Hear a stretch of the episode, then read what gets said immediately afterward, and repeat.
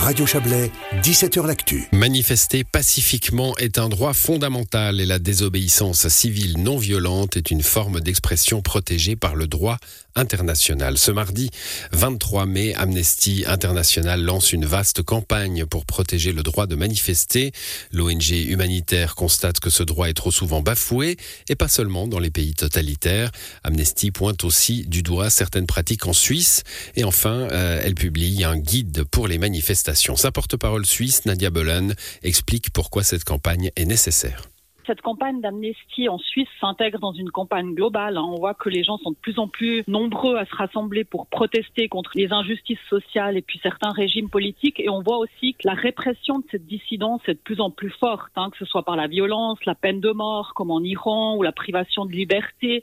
On voit vraiment qu'il y a une panoplie de moyens qui sont utilisés pour réprimer toute possibilité de manifester. Et en Suisse, on a constaté que la liberté de manifester est également entravée de différents manières. Il y a par exemple des sanctions disproportionnées lors d'actes de désobéissance civile. Il y a des régimes d'autorisation prohibitifs, même si c'est pas comparable par exemple à l'Iran, à la Hong Kong, à la Turquie. Manifester en Suisse, on se dit qu'il y a déjà beaucoup de droits démocratiques. Pourquoi est-ce que c'est encore nécessaire? Dans une démocratie directe, la manifestation elle reste aussi un outil extrêmement précieux pour mettre des revendications à l'agenda politique pour deux raisons. D'abord, il y a toute une partie des personnes qui vivent en Suisse, près d'un quart, qui peuvent pas participer à notre système politique, en tout cas au niveau fédéral, parce qu'elles n'ont pas la nationalité. Puis la, la deuxième raison, c'est que pour vraiment investir le système de la démocratie directe, pour lancer une initiative, un référendum, il faut de l'argent, il faut un engagement politique soutenu, il faut vraiment un solide capital politique que tout le monde n'a pas.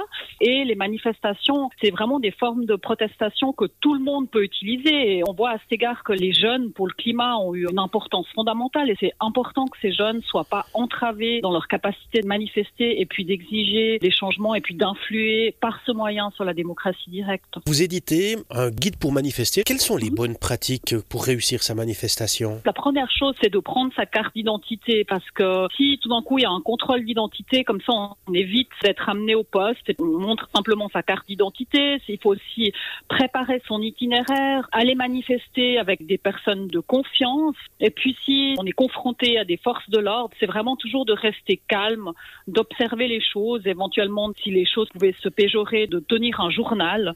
C'est un conseil qu'on donne dans ce guide où on rappelle aussi toute une série de droits. On a le droit de manifester sans autorisation, le droit international le permet.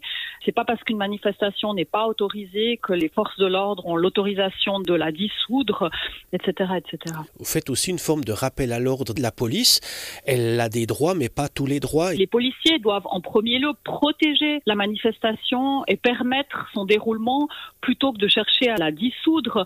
Et c'est pas parce qu'il y a tout d'un coup un élément violent, une personne qui se comporte pas bien ou quelques personnes isolées qui ne se comportent pas bien dans une manifestation que les policiers ont l'autorisation de la dissoudre. Au contraire, il y a aussi un autre élément intéressant qu'on découvre dans ce guide, c'est que les personnes qui organisent une manifestation sont pas responsables du comportement ou du débordement de certaines personnes qui seraient violentes ou qui ne se comporteraient pas correctement. On lance cette campagne justement parce qu'on a constaté certaines restrictions du droit de manifester et on demande que les pratiques des autorités, les lois, les règlements soient adaptés pour protéger, pour garantir la manifestation sans restrictions infondées. La porte-parole suisse d'Amnesty International, Nadia Bullen, répondait à Serge Jubin.